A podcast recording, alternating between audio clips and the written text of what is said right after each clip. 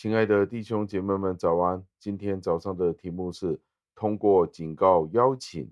经文出自于诗篇五十篇二十二节，经文是这样说的：“你们忘记上帝的，要思想这事，免得我把你们撕碎，无人搭救。”感谢上帝的话语，这是一个非常严厉的教导，目的是要对付那些伪君子，而这是绝对有需要的。不然的话，这些伪君子、假信徒们，他们就会以一种嘲笑的形态出现，他们会嘲笑、侮辱我们基督教所有一切的教导。所以在这里，诗人必须威胁他们这些听众，目的就是要他们远离，使他们惊吓，仍然使得他们有一丝丝的盼望，可以来得及回转过来。为了防止这些叛教者，进一步的去拖延，作者就在这里警告他们：上帝审判的严重性和突然性。他在这里指责他们忘记上帝是忘恩负义的行为。我们在这里得到一个很严重的证据，证明上帝的恩典和他的怜悯是延伸到那些不配的人身上。我们可以大胆地说。大胆地去亵渎、嘲笑上帝的宽容，并且自己丑陋的罪行，在呼唤他们悔改的同时，上帝正是叫他们回转，回到上帝的身边。上帝对罪人伸出他对这些罪人和解的一个盼望，使得这些罪人们可以愿意地冒险回到上帝的威严的面前。我们还能够想得出更加大的仁慈吗？当上帝去邀请那些叛教徒和那些违反盟约的信徒们回到他身边的时候，返回到教会的怀抱里面，其实这些的人其实已经偏离了他们从前所承诺过的教义。这一点虽然是十分的伟大，但是同一时间我们也要反思。难道我们自己没有曾经背离过主吗？难道我们自己没有曾经离弃过吗？